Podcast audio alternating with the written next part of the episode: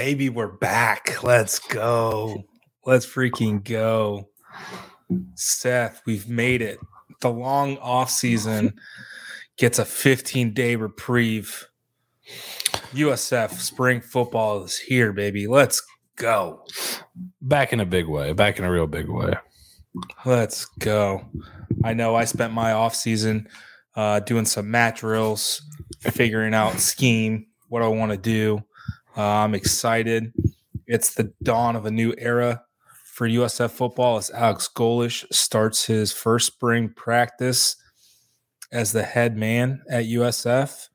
And uh, still some coach speak, but uh, as a guy, for a guy who's as confident as he is in who he is, boy, howdy, that, that presser today was uh, maybe a little bit different.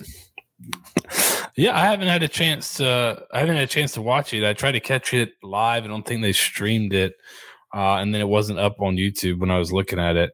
But you were there live and in person. I was. You know, it's uh, you know, smallest violin in the world. It's one of the perks for getting fired yesterday. I was able to go out to practice and uh, see the players, and then go to the press conference today. So it was. Uh, you know silver linings right? And uh, that's what that's what we're here for. Um but uh, it, it, felt really good to be back out there. I hadn't been to a practice in a year and a half just based on on the job that i had. Um so it was, it was good to be out there uh put sunscreen on before i left and still was burnt. didn't matter. Didn't matter. Um so i i tried to be prepared and it you know I'll go back to the drawing board and uh, figure it out for I think Thursday. Um, Day one for everybody. Yeah, exactly. But I, the the press conference, I think the the big a big section, a big chunk of the press conference was related to the twenty two million dollars being officially approved by the board of trustees uh, today at their meeting. Um, so on what they say Tuesday, um, getting approved. So the design phase is a full go we kind of figured that was going to be the case anyway.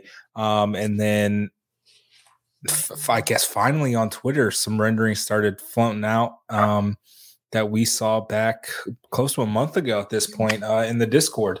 Um, some interesting concepts for sure, uh, but it was really kind of. Uh, there was a large swath of that press conference was just him kind of discussing he wants the football operations center to be built expeditiously. Yeah. Um, and talking about uh, you know must haves, wants, and then absolute necessities. So, uh, it, it was. If you guys didn't get a chance, it's on YouTube now. Go check it out. Um, he, he goes really in depth. I think one of the bigger things it's um, that he mentioned was building having the on-campus stadium is not a must have to win games, but it's a must have to get to the next level. Yeah. That was one of the, the quotes I saw. I thought that was a um a really good quote uh in terms of, you know, understanding and, and kind of conveying to the fan base that listen, just because we don't have this doesn't mean we shouldn't be winning games, right? You can win without right. it, but in order to take that next step, and that would probably be, you know, realignment, that kind of next step, it's important. So um, I thought it was interesting to hear him say that today. And really, he seems to be, and we've talked about it off air, he seems to be really confident and really kind of eliminating, not trying to build in a lot of excuses no. for how the season may or may not go. Now, maybe it's just because he's really confident and thinks they're going to do really well just because he's confident in himself, or he just kind of a direct, pretty direct guy and it's like, we don't need to try to make excuses. We should be able to win here at the school. So, um, as that's kind of the impression I've gotten. This was your first time being around him. What were the kind of some of the impressions you got from seeing him in person? It's uh, he uh, he's he's funny. He's got a dry sense of humor. I, you know, I'm I guess I would say like I'm like I'm like the dollar store looking version of Alex Golesh. Uh, but our I think our sense of humor and is probably pretty close. He's very dry and blunt in it. I think it works and it his confidence in himself feeds off of that, and I think that's why you you heard uh, Rashad Cheney and Donovan Jennings also on Tuesday talk about the swag that he brings to the to the program. To I want to, you know, I think it was Rashad Cheney said I want to, I would run through a brick wall for the dude. He's got uh, he's got a swag about him that is probably needed I guess would say I would say there hasn't been swag as a head coach at USF since Willie Taggart was roaming the halls, and that well, is needed. I remember in Charlie Strong's last year, we were talking to guys on staff, and they couldn't believe how little confidence the players had. Right. How there was a, such a lack of confidence and lack of self confidence amongst the players, and he's you know they they basically um you know, I've never been around us guys from Florida that had no swag before. Like these, the guys were so like I don't know if that was just part of the culture, but I, I remember distinctly hearing that, and that does seem to come from top down, right? If your coach is confident and uh and maybe a little brash, that kind of that kind of trickles its way down. So he definitely seems to be a confident guy, confident in his process, confident in who he's hired and how he's building things. Um, so it's good to have that kind of conviction, especially from a guy that's his first time being the head coach. Um, right. It's interesting. He seems like he's. I also think he's a smart guy, so he's got a plan and he's you know he's thought about it, so he's confident in his plan and he's just going to try to go out and execute his plan. Um, and that starts obviously before now, but now that you're really into the first practice of spring, right. some of that stuff starts to get implemented. And to your point about he has a plan i was talking to some folks around the program um yesterday monday during uh, practice uh, we were able to actually get up to the ends. We could we couldn't go on the sidelines because they had recruits out there and the players and whatnot but we were on the end zones and was just kind of there there was a, a really good vibe but it's also the first day of spring and and Golesh even mentioned it uh, during his press conference. All right, the energy was great on the first practice because it was the first practice. What does two, three, four, five, six look like? And then when you're at the tail end, what does, you know, 11, 12, 13, 14 look like as you're wrapping up? Do you still have that same energy? I think he's very much a you better keep that same energy every single day, um, which is great. But to like to your point about planning, uh, talking to the folks around the, the program, the guy's meticulous. He is like a down to the minute kind of planner, and I think that is probably going to serve him well. Uh, he kind of made a joke that um, some folks during at the press conference maybe took a little bit too literally or seriously. He was like, "Yeah, I didn't really know what to do. I just kind of wandered around to each like position unit because I'm usually either stuck with a position or one side of the ball. He went and hung out with the defense, yeah. and they kind of took it a little bit too literally. And he's like, "No, like I knew what I was doing. Like I had this plan, and went and looked and um, enjoyed his time uh, with with you know each side of the ball, which he typically never really got to do. Yeah, that is a big transition when you go from being a coordinator or working on one side of the ball forever to being a head coach. How much do you put in on the other side of the ball? Is it just you know, do you do you do you travel around during practice and check on everybody? Are you working with a specific group? Um, everybody does a little differently, so I think that is an interesting transition. But um, it's nice to hear that he's got kind of some ideas on how he wants to do things. And he seemed from the first kind of from the get go, and everything I'd heard about him from other people was that he was a really sharp guy, really smart guy. Um, so that seems to be carrying through. Now, will it translate to a bunch of wins in the first year? I don't know. You got to see him in person, so you can kind of tell me where where the expectations should be now. But uh, he uh, he he definitely seems like he's got a plan and they're going to execute it. I, am still. Pro- you better freaking prove it on the field. I don't care about like the swag is great. I love it. Win some effing games. I don't. I don't care. Oh, 12 and 0 Discord Nathan is gone. no, absolutely. they they were pump, they were pumping uh they had the hopium pumping through. Oh yeah, man. The they speakers had, at practice. It was, was, it was it nuts. Was? It really was. They had uh the oxygen tanks of just 12 and 0 that was just sucking on it in the end zone. Um win a game, and I think he knows it. He needs to freaking win, and I think that's why he made a point. Like I the, the OCS is not why we can't win. We can win. Ray J is a great facility. It's everything. Yeah. Like just freaking win. And I, I think he gets that. And uh, another point to the planning, he said he he went through three. He's gone through three wide receivers coaches before we even got to the first day of spring on Monday.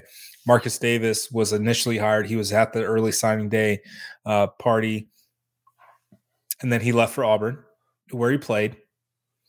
Uh, Matthew Middleton then took over, and then he left to go to Kansas State. Can't fault him. That's a that's a P five job, man. You you take P five jobs, and he's from Can- he's from Kansas he's, well. Yeah, he's from Kansas City, I believe. And in comes uh, Ladarius Washington, who uh, Ladarian, excuse me, Ladarian Washington, who had a cup of coffee at Western Kentucky. He got hired from Oklahoma in January. Um, so he said he had a plan for it. It's unfortunate that he he had to do it, you know, multiple times uh, before his first snap. But he said he had a plan, and it seems like he did. I think uh, someone in our Discord, right when Middleton, the Middleton stuff ha- started happening, they jumped on this name, and it it came to fruition. I thought that was uh, pretty impressive, and uh, got that confirmed. Um, maybe a day or two later uh, in the Discord. Yeah. So, um, Tom McMahon threw out the Ladamian Washington way before everybody. Way before everybody, and I believe Sean was able to confirm it. And uh, yeah, we've got we got fans with sources in the Discord. Look at that hashtag fans with sources. Let's go. Um, what what else really stuck out? He, I, I, wanted to ask you. I saw your. I I don't know. I think it was in Discord. You put it where Nathan. I thought I was looking on Twitter, but then I realized, oh, you're just going to put a lot of this info in the Discord. So if you want Absolutely. like live practice info, you need to be on the Discord. Um, you, you said the staff there's seems like there's a lot more staff and everything seems a little bit more organized. Uh, you said something to that effect, like all all these staffers, and that's kind of goes, I think, to the planning side, and also how you're able to when coaches leave, you're able to kind of you have got a list of guys you'd like, but then you also have these guys backing them up that if you need to promote internally, you can, right? So you said it looked, you know, pretty professionally uh, organized there on day one with all the staff members out there. Yeah, I mean, you you've got uh, basically an entire fleet of recruiting people now that you didn't really have um, prior. It, it, talking to people who's been around the program uh, that are still around the program, you know, two or three coaches later, they said they they told me it's a lot more professionally run. It's like a professional like pro team organization. Um, it used to be there was, you know, the guy I was talking to yesterday, uh, see on the video, and then Golesh, but now there's the guy I was talking to is now like the pinky, and then there's like four other guys in front of him before like there's things in place. He's got like basically a bookkeeper. He also has the chief of staff.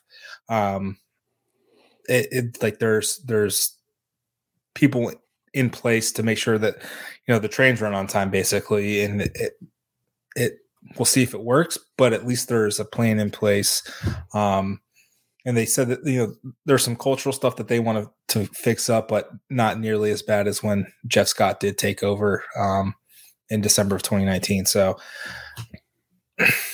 i guess thanks kind of i mean it's they're in a better position. You know, as for as much flack as Jeff Scott gets, and deservedly so, uh, they seem to be in a better. It's hard to say you could be in a better position when you won so few games over a three-year period, but it seems like they're in a better position now than they were when he came in. Um, not obviously not from a wins and loss perspective, but from other perspectives. Um, so I, I think that uh, helps a little bit, and then you can have somebody come in and kind of he he really just kind of reset the roster. I thought. Now, not all of it was good, as we heard on signing day. Where you got 14 safeties and uh, seven offensive linemen, and you want to get to 16 to 20 offensive linemen. That's not great, but you do have some talented guys on this team, and I think a lot more um, explosiveness on this team than there was back, which is going to be key in this offense. But there's still some uh, with the transfer portal. There's still some holes and he mentioned a couple, I think, in the press conference. Yeah, um, uh, offensive line is one they're they're trotting out 13 for spring practice. They've got a couple of freshmen uh, that'll come in later, but they're hoping for that 16 to 20 number is what he mentioned in the press conference uh, on Tuesday. That's what you want to have. He said he came into seven due to graduations and transfer portal, and he said that was downright criminal. Uh, negligence, I believe, is the word he used. Um, so they're they're getting their numbers up there, uh, especially in wide receiver now. JoJo missed significant time in 2022. He's still recovering. Khafre Brown missed, I think, the last game and a half of the season. He's still recovering. He was in a red non-contact jersey on Monday. Uh, JoJo was not, but he was off to the side working on the treadmills. Um, so they're after you, you're still pretty thin there. You've got uh, Naeem Simmons, who you brought in uh, from Wagner, um, Seth Jones, a couple other guys. You know, Yusuf Terry is still around, but there's not a lot of production there. When your returning producer is Sean Atkins, there's well, yeah, I, question marks. Yeah, I wrote up the the wide receiver preview and going back and looking through. You know, the number one thing I thought is, man, if this was before the transfer portal, you'd be bringing back a really good recruiting class uh, or a really good receiving group. But um, when the, with those two guys gone, even like Brian Battie was one of your top receivers last year. You lost a ton of receptions in the portal. Like you said, Sean Atkins was the number one guy coming back. I don't even know if he's on scholarship right now. I know he was. He's been on. He's been off. I don't know if he's on scholarship now. Uh, then you had a JoJo. I didn't realize he was still hurt, like or it was still lingering. Um, him and Khafre Brown were two of your top three returners, and then Yusuf Terry is with those two down, it's Sean Atkins Yusuf Terry, your top two receivers coming back. So if if if they didn't get those transfers in, uh, they'd be in some trouble right now in terms of depth. But um, luckily they got a, a few guys in, and then I, I there's more help on the way. Yes, it's just not here in spring. So. Uh, and and that's a position I think I even mentioned it in the piece. I would imagine and after hearing him talk, I would imagine they'd go after more in the portal in May and try to see if there's more to be had there. Right. I thought that might be one before before spring started that would be on there, but definitely after kind of hearing where their depth is and guys being injured, I would imagine they try to go after one of those in the portal and just add a little bit more depth to this group because it's pretty thin right now. It really is. Um, talking to folks around the program on Monday, they said uh, maybe after spring, maybe try to bring in six guys, maybe as many as six guys uh, in that that post spring uh, football signing window, transfer portal window. So um, they've got. Uh, I think it's this year and next year with COVID years, and then it kind of starts to reset um, back to some normalcy. I know this year uh, the NCAA because of all the transfers, COVID stuff. They kind of took the cap away from the signing class. I don't know if that's going to be a permanent fixture um, going forward. It would kind of suck for some of the lower level guys. I think like the, the actual teams. I think the top end of the lower lower teams are going to be a little bit worse. But You've got to put the cap back on for for parity. Like you can't have, um, you know, Flo- I know Florida just because I, I, have to keep up with them as well. I think they've got thirty new guys on scholarship this year. You know, you can't be having, and they weren't even like the number one team. There's like Charlotte's got like fifty, right, or something crazy. Yeah, Charlotte. There's Charlotte so really much turnover, and then allowing you know allowing a team like Alabama just to be able to gobble up other teams' scholarship players that have proven themselves a little bit.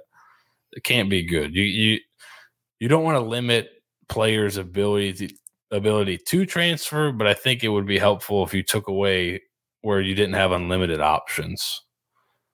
Uh, in terms of just some parity, like if you right. want to transfer, that's fine. But uh, being able to just to, for everyone to go wherever they want and just load up at one place is not going to help parity, which I think is probably needed a little bit in uh, in college football. So I think that I think that cap would I think they'll bring that back. Yeah, agreed. And then there was a couple the since we're kind of on rules and stuff, the couple of rule changes. The Golesh did discuss them. Said that the, the penalty, end of the first and third, big whoop doesn't like. I don't. Was there a, was there a specific case in 2022 no, that, that like someone got hurt? Because it makes no sense. Like I get trying to cut down on time, but where are you? Are you saving what a minute? Maybe every not yeah like five games.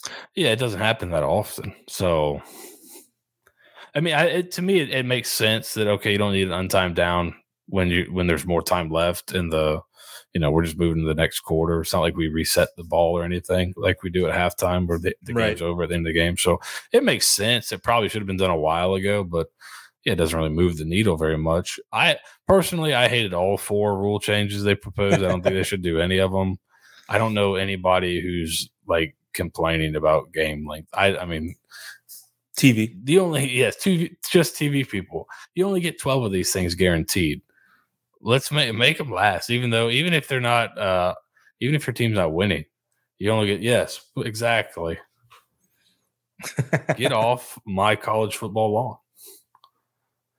Yeah, there, there's a lot of things that that other things they could do to waste time, like the uh, touchdown, yeah. t- uh, TV timeout, kickoff, TV timeout. Yeah, first like you could you That's cut that out. Yeah. Um, and Golesh kind of mentioned uh, he wasn't really sure what it's going to do.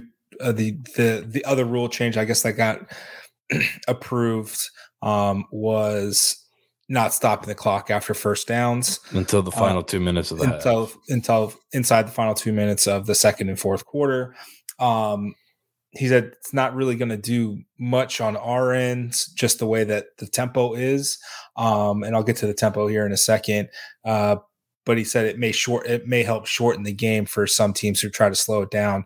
I think um, you know, kind of a prime example of of that would be um, the Florida game last year. That was USF's entire game plan: is run the ball, control the clock, get first downs, keep yeah. moving the change. You're you're I mean, it's you probably what save like four or five seconds, maybe a clock stoppage every first down or so. So shortening the game a little bit more um, could help uh, in the long run for you know armies, the navies, the the teams that are going up against juggernauts who want to um, uh, get figure figure it out, whatever. Um,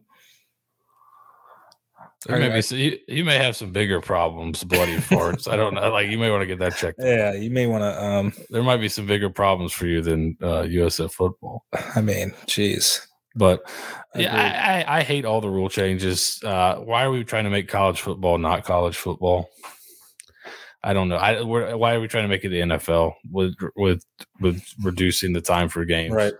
It's different, and we like that it's different. That's kind of what makes it enjoyable. If you just make it the NFL junior, the players aren't nearly as good. It's not going to be nearly as fun to watch. Like if if you if you adopt the um the other one where the clock wouldn't stop after incompletions, why would anybody ever run the ball? You just throw the ball every play. It it, it totally it changes the game totally. Right. So there, there'd be no reason, like at the end of the games, there'd be no reason to run the ball you just keep throwing the ball, and it kind of would fundamentally change the game. So I hate them all.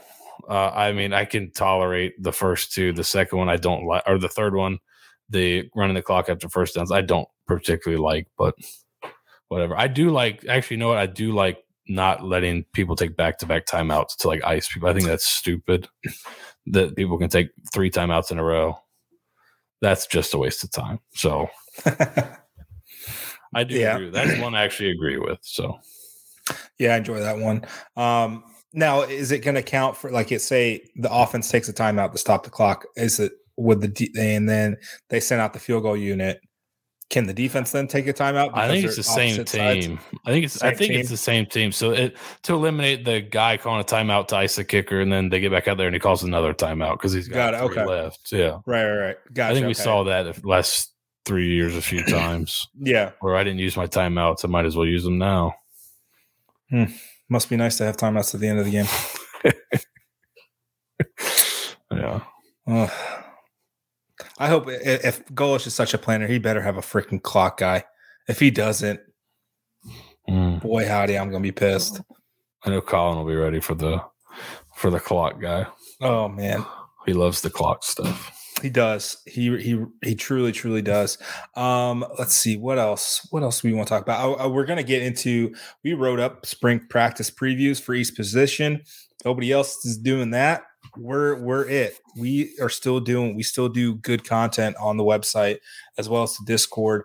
I think uh, our our thought process behind that. I'll give you guys a little inside baseball. Is um, the chat is great for quick stuff um, kind of sparking a conversation, but there still needs to be a spot for the long form. Hey, let's get these previews out, a game recap, things like that, important stuff. So that'll be on the site as well. Um, but the scoopage stuff will end up in the Discord before it goes to this to the, the website. Um, yeah. So you guys will have it first, and we'll, you know, we're still learning as we as we go um, about the want, the desire for for this to continue. I think there's, I mean, there's close to 100, 150 people already yeah, in the right Discord, on the, right on that number. So, um, so, oh, thank he, thank Christ, live breaking in. Oh, I USF beats Pitt. thank God, man. I the we I, I know they went over all all the sports uh on yesterday's show. Um I'm not even gonna mention one you know what? I, quick tangent. What the F? Absolutely poop in the bed today in the quarterfinal. Are you kidding me? You'd rather lay the stinker now than lay it in the NCAA tournament. How would you feel if they ripped through the the conference tournament and then played like they did today in the first round of the NCAA tournament? That would feel would a lot. That'd feel a lot worse, right? No, I'd be like, oh, a typical women's basketball season.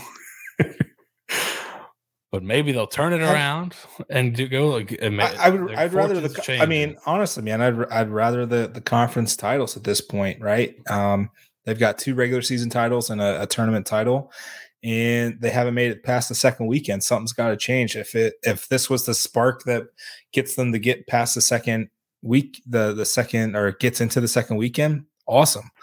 But well, there, that's just a little, little, little, little, little motivation, little anger. You don't want to go in on too high of a high, you know. I disagree. Ask South Carolina.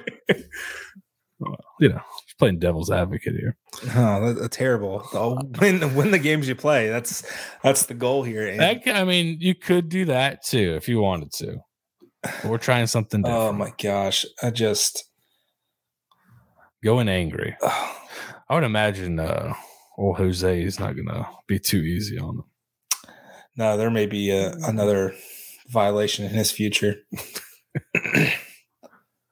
oh my gosh, that's just it.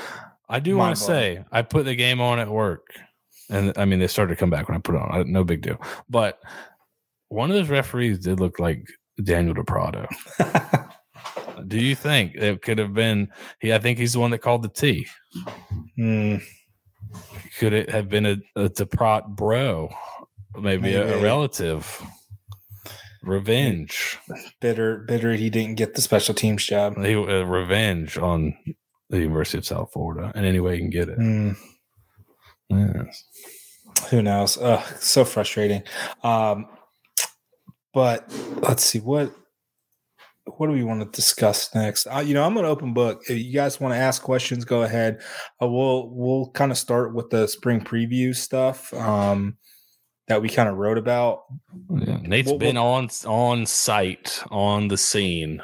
Yes. Um, let's start with quarterbacks. You wrote quarterbacks. I did. Um, so and I didn't anticipate Gerry participating at all. Yeah, that was a nice surprise. Um, he had his his checkup last week. Things are progressing. He's not going to throw, but he'll be able to do some running stuff, indie stuff. Um, so there's there's that. Uh, don't expect Trey Marsh to likely suit up again. I don't. There was some pessimism um, Monday at practice that he will that be a school. Again. Will that be a school decision or or like a doctor, or is that going to be his decision? I mean, it could be a bit of both. You know, I think Smoke Davis, I think he had a neck issue. Um, I and think a few. He couldn't get cleared by the school, right? Because he's trying to transfer. Correct. Um, so there's that. Um, he's got to think about his future. I know, you know, as a as a football player, I think Rashad Cheney uh, said it best on Tuesday when he was he was discussing his injury and what um, you know what kind of what football meant, means to him and um, I mean, it's all these guys know. It's, it's so you get that yanked away, and you're kind of just flapping in the breeze, so to speak, and it's such a freak thing to happen, right? And um, eh, so eh, he's got a lot to ponder. Um, but the guys who are out there right now, uh, Gunner Smith, I almost said Jordan Smith, but he's long since departed, um, unfortunately for Stieg and yeah. his fantasy team. Mm. Uh, but Byrum it Brown. it really almost happened last year for Stieg. we, were, we were close. Yeah, we were, we they were laughed at me. They called me a madman. they were getting low on bodies. And then uh, Coastal Carolina transfer Bryce Archie as well. So three scholarship guys right now throwing. Um, and then you got Izzy Carter coming in in the fall. Uh, so quarterback and room. Looks, Izzy Carter already thrown with future teammate Jaquan Smith, right? Yep. Out in California. That was, pretty, that was pretty neat. Yeah. So how uh, how did those guys look today uh, or or uh, Monday rather? Did they uh, anybody stand out, or is it kind of? I mean, what did you get to see? I guess would be my first question. I know there's some of it was probably warm ups, right? But like, what yes. else did you get to see football wise? Uh, war, so we got to see some warm ups, and then uh, basically indie drills, kind of throwing, you know, thrown to thrown to air, thrown on air, I guess. Um, quarterbacks and wide receivers, running backs working on cutting, um, offensive linemen doing some stuff. Um, quarterback wise, I, I want to save judgment. Golesh said as much today uh, quarterback is more of a body of work thing, especially this spring. After rushing to judgment after one day is um, probably not best suited. I think if you're in the the Discord, you you know what I think, and uh, that'll stay that'll stay uh, in the Discord until someone doesn't keep it in the Discord. Um, it seemed like there was a calming presence with Gerry out there. It seems like the guy who's been through it all and is going through it again, um, helping Byrum, Bryce, and Gunner kind of take snaps, figure figure this out. Uh, it's a new offense for basically all of them.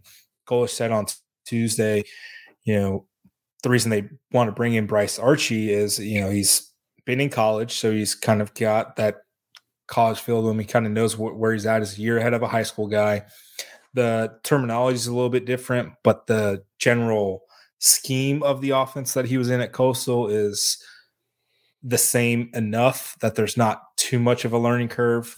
Um, it's day one. He, they were good. They threw three interceptions, so there there was that. Uh, Golesh wasn't too happy about that, but he was happy for the defense that they created turnovers. So it's one of those things. Was the the offense just off on day one, or was it is the defense picking up and improving? It's well, one of those guess, things. but yeah, the defense is going to be 85 Bears. Got it. That's, that's right, baby. Totally. um, and he also mentioned why receivers kind of give them a couple weeks because that's the hardest in his offense. He explicitly said this is the hardest learning curve for for anyone in the offense because it, it's more it's more landmark oriented and spacing if, if i'm if i'm not mistaken. Is that they put a lot they put a lot on them to and i put that in in our preview of receivers kind of that why i thought maybe they might go out and get some guys in the transfer portal because they put a lot on these guys. So if they can't handle it they're going to need got to find guys that can I think they have a lot of side adjustments and kind of understanding where the space is going to be in the def- defense, and it's their job to get in that space. So they kind of have to understand how people are trying to cover them a little bit. Um, which you know sometimes it's just like, hey, this is the play call. I've got to post. That's all I need to know. Right? In some offense, this one is more. I think. Okay, what's the coverage? Where's the okay? Is the middle field open? Okay, I need to run mm-hmm. here. Mm-hmm. Is the safety rotating away from me? Okay, maybe I need to do this. Is the corner backing off? I need to throttle down. I think there's some of that in this offense. Now I haven't gotten a chance to hear it from like a guy that runs it a ton. Hear how they explain it. I was hoping they would do a coaching clinic and I try to jump up there, but then maybe that's still in the cards. But from my understanding is that there's a lot of receivers in terms of reading coverage and and running routes based on coverage.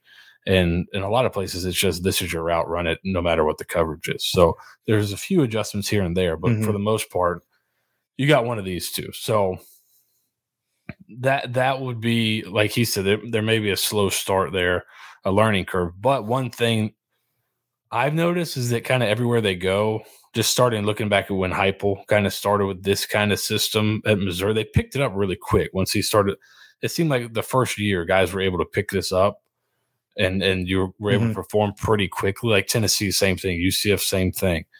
Um, so I think it's something they can learn quickly. It's not like crazy hard where it's like a two year learning curve. They can learn it this first year, but it may, it's probably not going to be the first week. It's going to take a little bit of time to understand exactly how they like to attack things.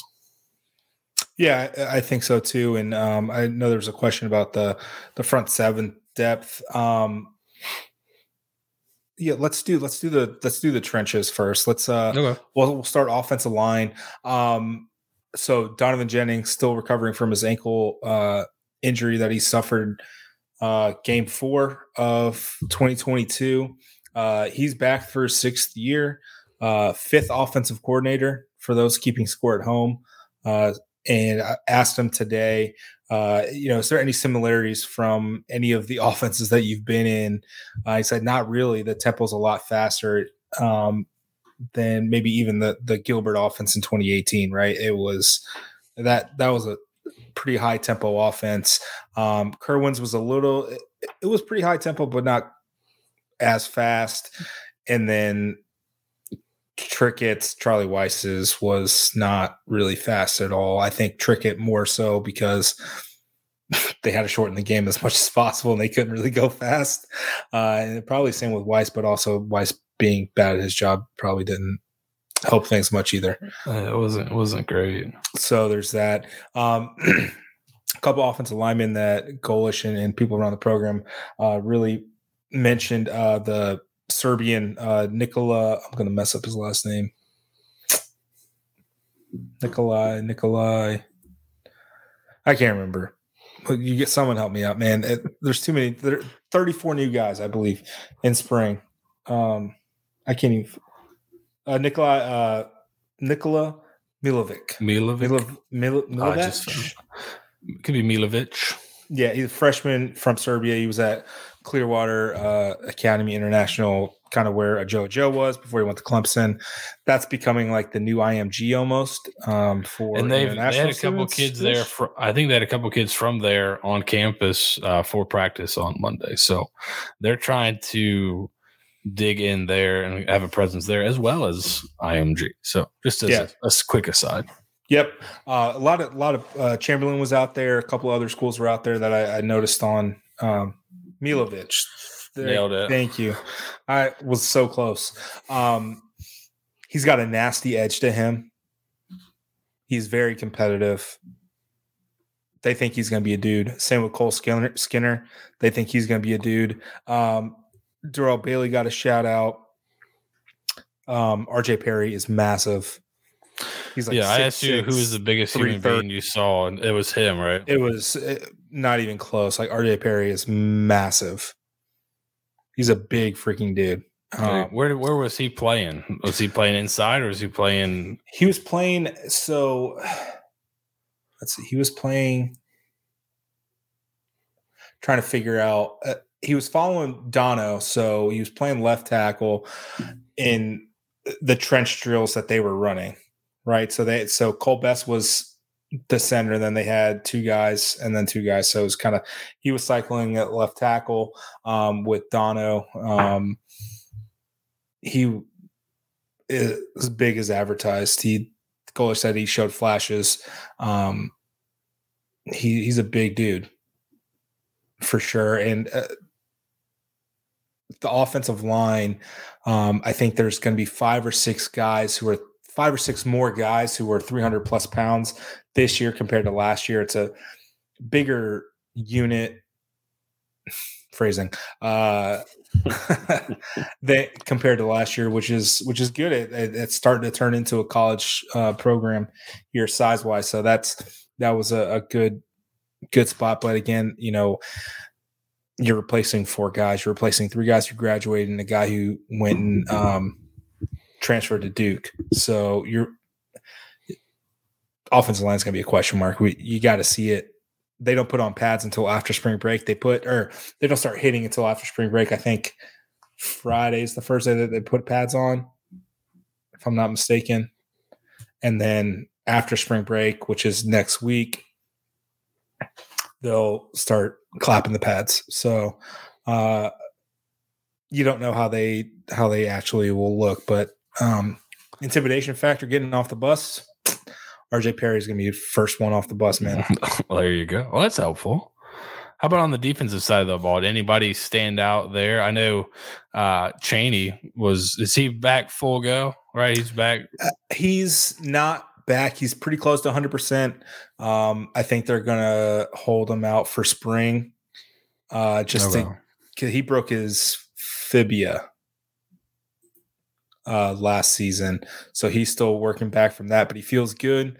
Um, I, I asked him uh, a couple guys who from end of November to first day, who's kind of made the you know biggest body change, who's kind of shifted their mindset, who's kind of stood out. He mentioned two guys. He said Nick Baggs has um, grown leaps and bounds. And I think that was probably something that was maybe alarming for us last season. He just was kind of non-existent for large swaths of the season for the Bulls, even though the depth was so depleted. He just wasn't yeah. a factor in the rotation. Especially how much they, how highly they spoke of him coming in as a transfer from, uh, you know, a conference school. They thought, yeah, he, it seemed like the way they talked about him, he was a plug and play, and it just didn't happen for whatever reason. He he played quite a bit at Temple toward the beginning of the year before he you know transferred out. He was actually he put up numbers, so that was the one that was kind of jarring, I guess, throughout the season. Like, why isn't this clicking for him? Um, so good to see that he's at least according to cheney kind of stepping up, taking a taking a bigger role. Um, and then also Jason Vaughn, who led the team with five sacks last season, he said that he's going to take that next step. He may be the best defensive lineman in the room. Um, another guy to obviously kind of watch out for uh, Lloyd Summerall, the the Florida transfer. Um, I got a comparison. Um, Aaron Lynch freak freak like athlete like Aaron Lynch was for the Bulls. Um, so that kind of piqued my attention. Uh, it was great to see Kevin Patrick out there. Uh, he's got a he's got a nice little beard. It's a it's a really great like chin beard. Mm, um, the Lincoln. Yeah, pretty much. It, it looks phenomenal. Um, Summerall was a guy that was playing a good bit at Florida. It's not like he transferred because he didn't play at all. He was playing a decent bit, especially after Brenton Cox was kicked off the team. Um, he got more and more rep, but he was he, or more and more uh, playing time, but he was playing a decent bit. Uh, I think maybe he wanted to leave for a, uh, a bigger role, and to be closer to home. Maybe um, he will. He play. I think he played at Lakeland his senior year, uh, but it's not like he wasn't playing at Florida. He was playing it. Uh, he was playing a little bit. So, um, and mm-hmm. was not unproductive. He had some he had, he, he put up a, f- a few stats. He had some. It wasn't like he was just on the field taking up space. He could play a little bit. So i am right. really kind of interested to see how he does because it's not like you're just getting a guy that's a total like reject P five reject. He was playing at Florida um, quite a bit, so he yeah. might be able to come in and and really help. Yeah, and then you know DJ Harris on Monday, um, he he looked pretty big. He looked you know stout. There there was not especially for the offensive lineman and defensive lineman the first couple of days, there's really you can't really compare anything. Like I, I'm not a technique guy along the offensive line or defensive line at all. I know just the base level, and I think that's I think those are probably the two harder positions to evaluate. I think for people who are not either offensive linemen or offensive coaches to try to figure out, okay, what are they doing? Because you don't know what the technique or the scheme or the play call was. Um, that's kind of the hardest judge. So I'm I'm looking for for size. I, I know I know what fast looks like, mm-hmm. right? I mean, you can you can point it out like, all right, that guy's fast. He's got he's got a good first step. But other than that, uh, technique wise, you're asking the wrong guy. You'll you'll never catch me talking about some dude's technique because I'd be I'd be straight up lying to you. But he's got a good first step. He can he has got a good punch. Um, they were doing some bag work. He's he's pretty nimble, so I'm excited to see what he can do. Uh, where he kind of fits into the defense. They're going to be three down. They're going to be four down. They're going to be, you know, every every defensive coordinator's favorite favorite line is, you know, we're going to be multiple. Um, and aggressive, multiple and aggressive. We're gonna we're gonna hit hard. We're gonna make them feel us. Uh, they're they're gonna you know they don't want to come over the middle against us. Blah blah blah. Mm-hmm. So there's that. And to the the linebacker question uh, regarding the the front seven, didn't really see much. Um, I was kind of focused in on offensive line, quarterbacks, running backs because well, there's a lot to replace there, and you yeah. know a lot of the linebackers and stuff are the same guys that were here last year. DJ gonna, Gordon looked large. He did in the pictures I saw. So there's that. there's that. Um, hopefully they, they they look like they took their vitamins and then some um, this off season. Um, for the running backs, I wrote up the running back preview. Oh, let me clear my voice. Um, Nay'Quan Wright, much bigger than I thought he'd be. He's 5'9, 5'9, 205 easy. Maybe, maybe bigger. Like that, that dude's a, a guy. Um for he was, a, for he was an he was an interesting case. So he was a guy that in high school, I think he tore his ACL his junior year or senior year. He was a guy that had been really productive in his high school career before he got hurt. So there was some thought that okay, he's really should be a really highly rated guy, but he got hurt. Um, because I remember I think Florida took him, he was like a three star. And there's some people like, I've seen him play, he's a five. You know, he's you know, before he got hurt, he was a five star. So there's that because he had a really good career until his injury, right? And mm-hmm. then at Florida, he was just kind of splitting time, but he always made plays. Uh, was really good in the passing game at Florida. Um, and and then he, I mean, he played quite a. He started to really come on quite a bit on that 2020 team with Kyle Trask and Kyle Pitts and them. Towards the end of that year, he was heavily in the rotation with uh, Malik Davis, the Tampa Jesuit guy, and and Dameon Pierce. Both guy, both of those guys played a good bit in the NFL last year. So he was in the rotation with those two. So he's he's got some talent. Uh, he's another one that'll be it'll be fun to see kind of what mm-hmm. he can do in this role. I think this offense probably fits him pretty well too.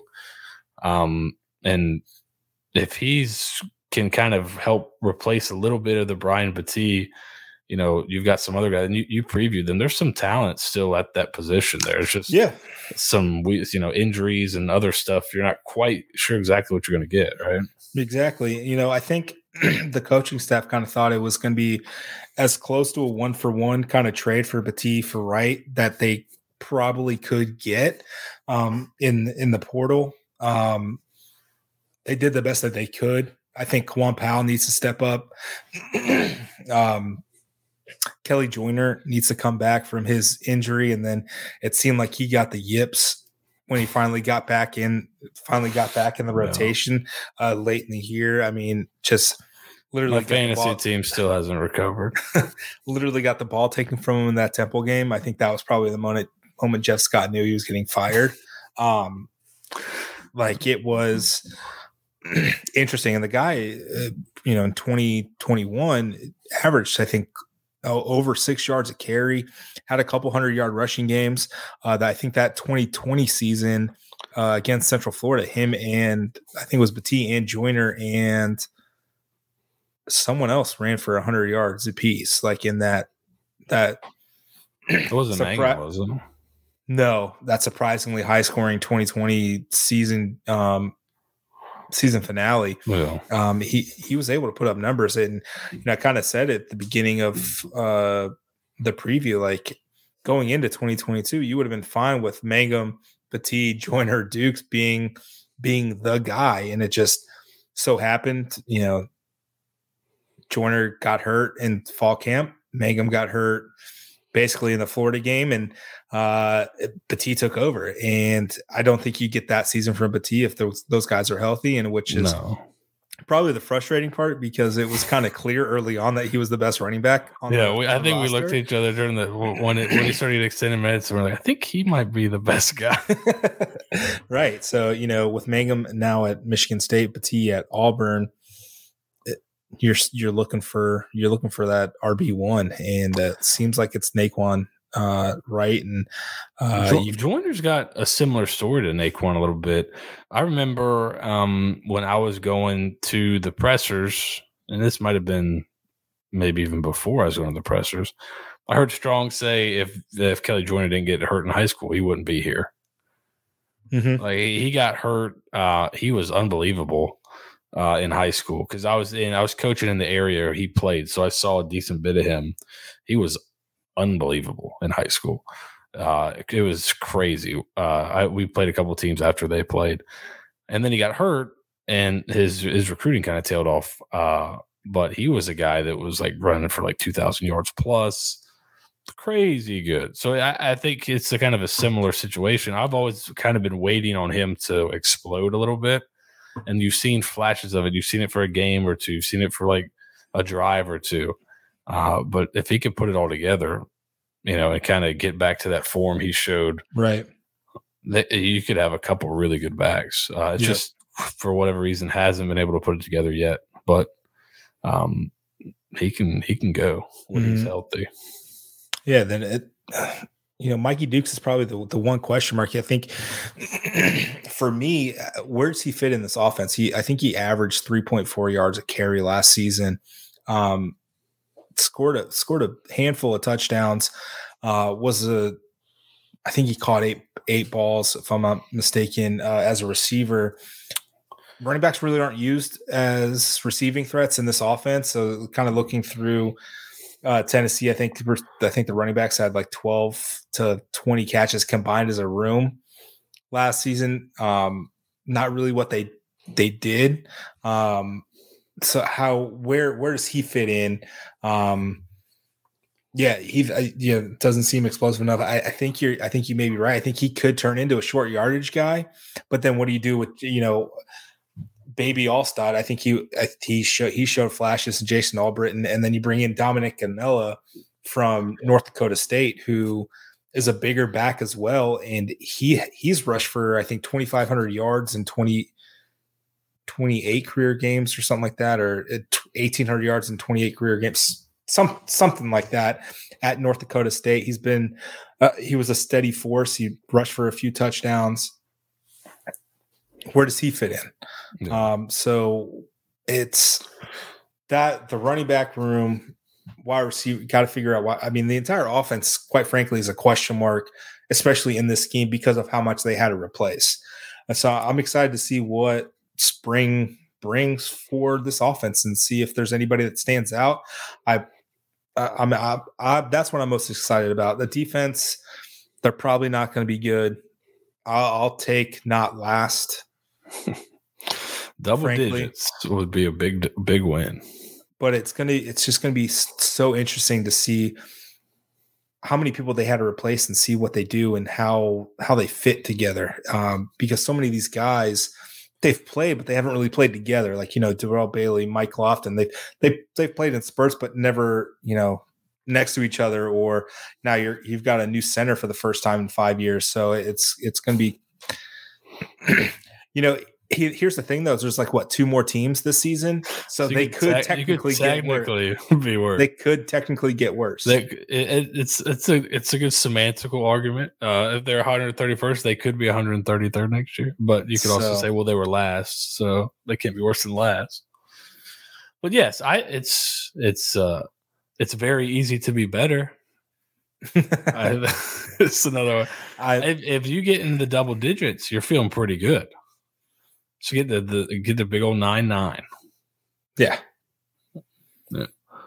Yeah. Uh, so uh, yeah. So Gunnar Greenwald stayed. I see. Yes. Um, he was never a question mark. I think he was like hurt or something. I like I that was the one that always kind of confused me toward the end of the season. I, like he was unlike Xavier Weaver, he was on the sidelines for UCF. Yeah. Like he was he was around. I think there was something else going on. Um, but that let's lead into the tight ends. Boy, howdy, were they not good last season? Either underutilized or just underperformed. Yeah, they weren't completely. Really, they weren't really used very much. Um, they'll be asked to do some similar things this year uh, which you know they'll be moved around quite a bit, and they moved them around a decent bit last year. They'll be asked to be blockers. They'll be asked to go out wide and block, go out wide and run routes. So, I don't think there's a Princeton fan on this roster. I, I'm. I mean, Greenwald was a guy that was really highly rated as a recruit. At times, you've seen flashes. It just hasn't. He hasn't been the guy yet, or hasn't put it all together. But he was a guy that you know, coming in was a really highly rated recruit, was a big athlete. yeah, they're and they're yeah, they're they're definitely uh, you know, already recruiting the next uh the next great USF tight end. But uh I'm excited to see Greenwald as he grows a little bit. That's one thing. Like let's not be too quick to throw some of these guys out. He's gonna be a junior, right? Or is yeah, he going to be so. a redshirt sophomore? He, he may be a redshirt, redshirt maybe a redshirt. Yeah, let's sophomore. not be you know, that's the other like when you're not recruiting at the Georgia and Alabama level, you're not going to see a ton of impact freshmen come in and be right. able to play right away. So, you know, let these guys develop. He might, you know, he might. He was, you know, uh, he was uh, highly rated, but he was still he wasn't like an instant impact guy. So uh, I think this offense can give him a chance to flourish. Maybe I'm he's a guy I'm still have hopes for. Uh, to to do something because of how much you know hype he kind of came in with, and they were really excited mm-hmm. to have him. So yep. um, I'm I'm excited to see him in the future. And they they bring in uh, Weston Wolff from Maryland, who has one career reception. One. Yeah. Um, but he was he was very productive in high school at Venice, right? That's where yeah, that's Venice where High School, super productive. Uh, his brother's a starting quarterback at ODU. Uh, but he was like uh, really, really highly touted as well. Obviously, went to Maryland, who recruits pretty well. Uh, for mm-hmm. whatever reason, didn't see the field. I know they play a ton of receivers out there, throw the ball around a ton. Uh, but he's another guy I think is he's got a, a good frame and a good build, right. and has had some production. You know, at the, was super productive, like you said, at the high school level. So he'll be another guy I have my eye on. I think um, you know maybe the raw talent level with uh you know Greenwald another year and then kind of who you lost and who you brought in probably went up at tight end but we got to see some production right yep and then there's one more person who they brought in under the radar after national signing and after the they brought in transfer Tegan Martin who's a six six 226 freshman who initially uh, signed with Liberty. I guess this. I, I, was trying to figure it out. I think he was at Liberty last year, but he's still listed as a like a straight up freshman in the classroom, freshman and eligibility wise. I still don't understand how how that one works. Um, so if anyone in the comments can figure it out, please let me know. Um, but he was a three star recruit out of Minnesota. Um, he was one of the top players in the state of Minnesota and went to Liberty, and now he's here. Um, again, another scholarship tight end. I think that that brings your total up to four. Had an offer so you, from Iowa State coming out of high school. Yes. Um, so you've so uh, clearly, you know, Joe Gordon and, and those guys are probably pretty familiar with them. Um, we'll see how that shakes out. I think Gunnar is your leading returner. Um, he had four catches for 37 yards, um, but Jason Littlejohn catch per touchdown ratio last season was 100 percent, 100 percent, two catches, two touchdowns. Um, from the College of the Sequoias uh, out in California. Um, so just unproven, unproven stuff that like USF has historically underutilized tight ends.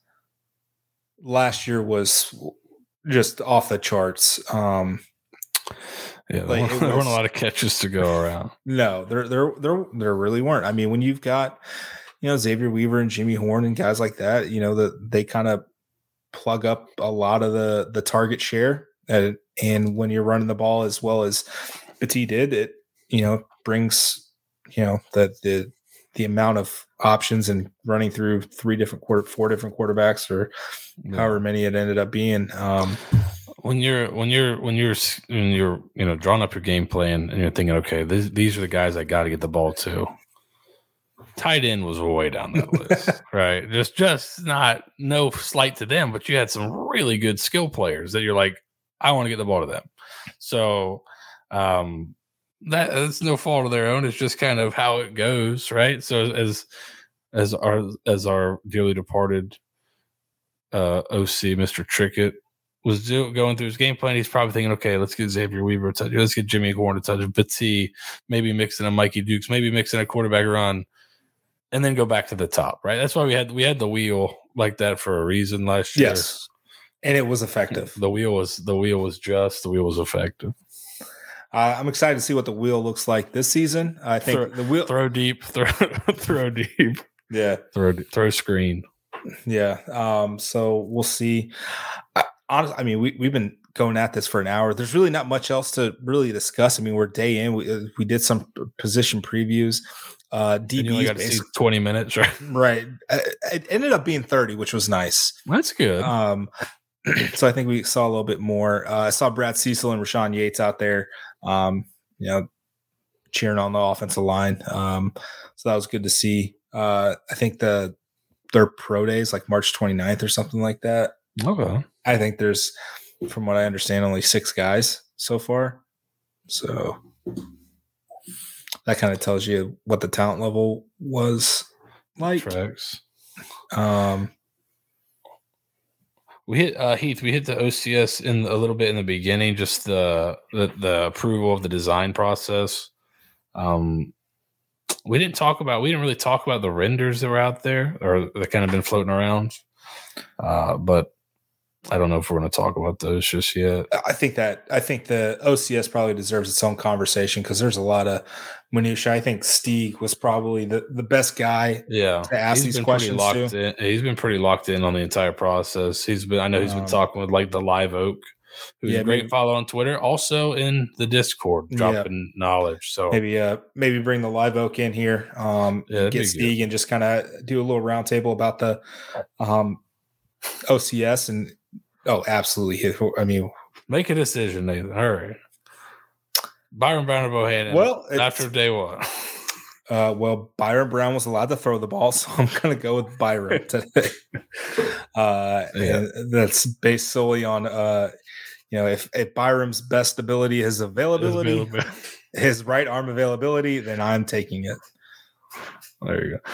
Yeah, no, Stieg was a good. I think Stieg is. We need to bring him in for OCS talk. He's been kind of on it from the beginning in terms of when stuff would be announced. He's he's kind of sussed it out by looking through, uh, you know, board of trustees meetings, all that kind of stuff. So, um, he'll he'll he'll we'll get him in here to talk OCS stuff.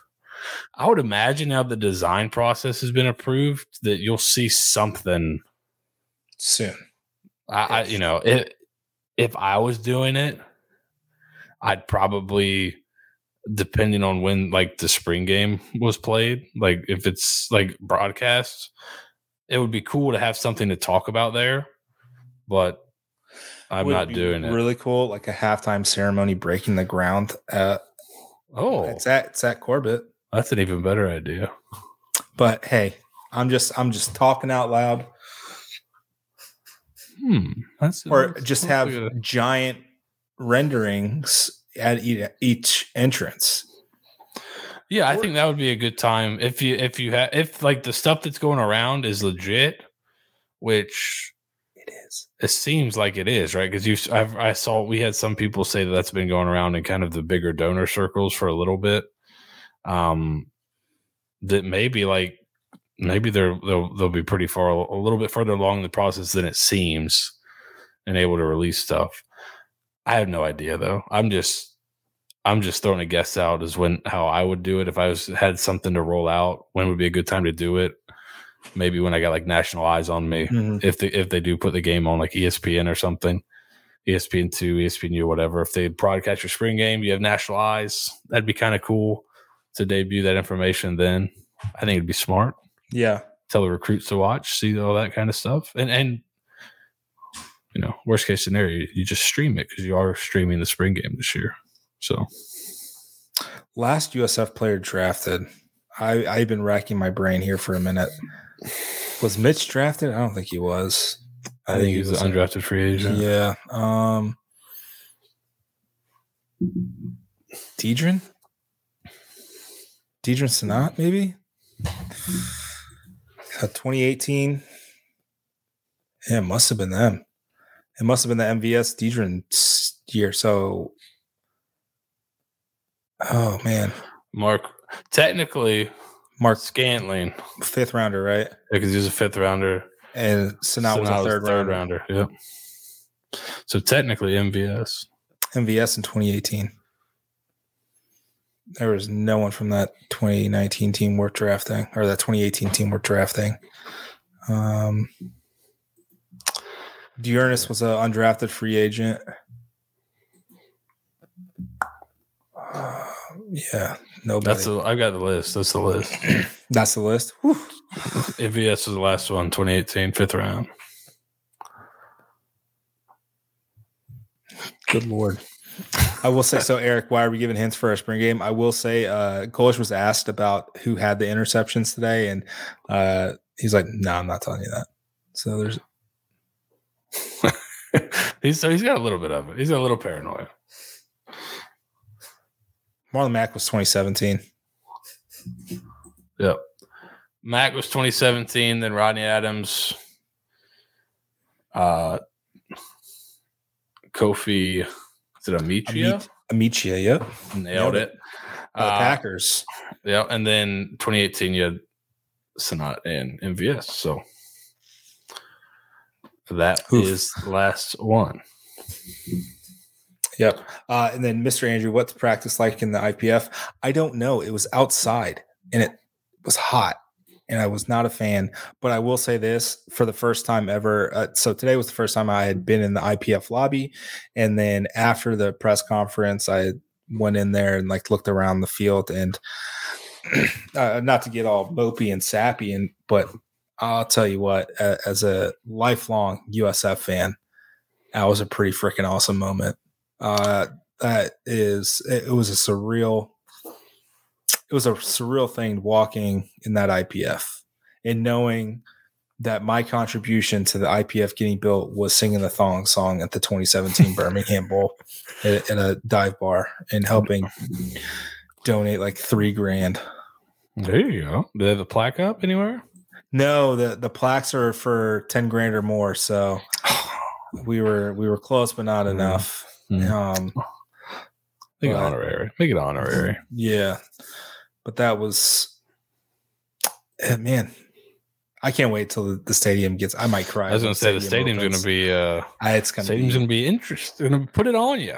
Yeah, emotional. There, there's going to be a lot of emotions. I think there's going to be a lot of people. Uh, it would seem pretty emotional. Yeah, there's going to be a lot of people emotional when these renderings come out. I'm sure we're going to hear about it. Yeah. Does Mike White count? Oh God, I love Mike White. I was at a wedding over the weekend and talked to him for 15 minutes, and it was amazing. Oh, I miss him so much.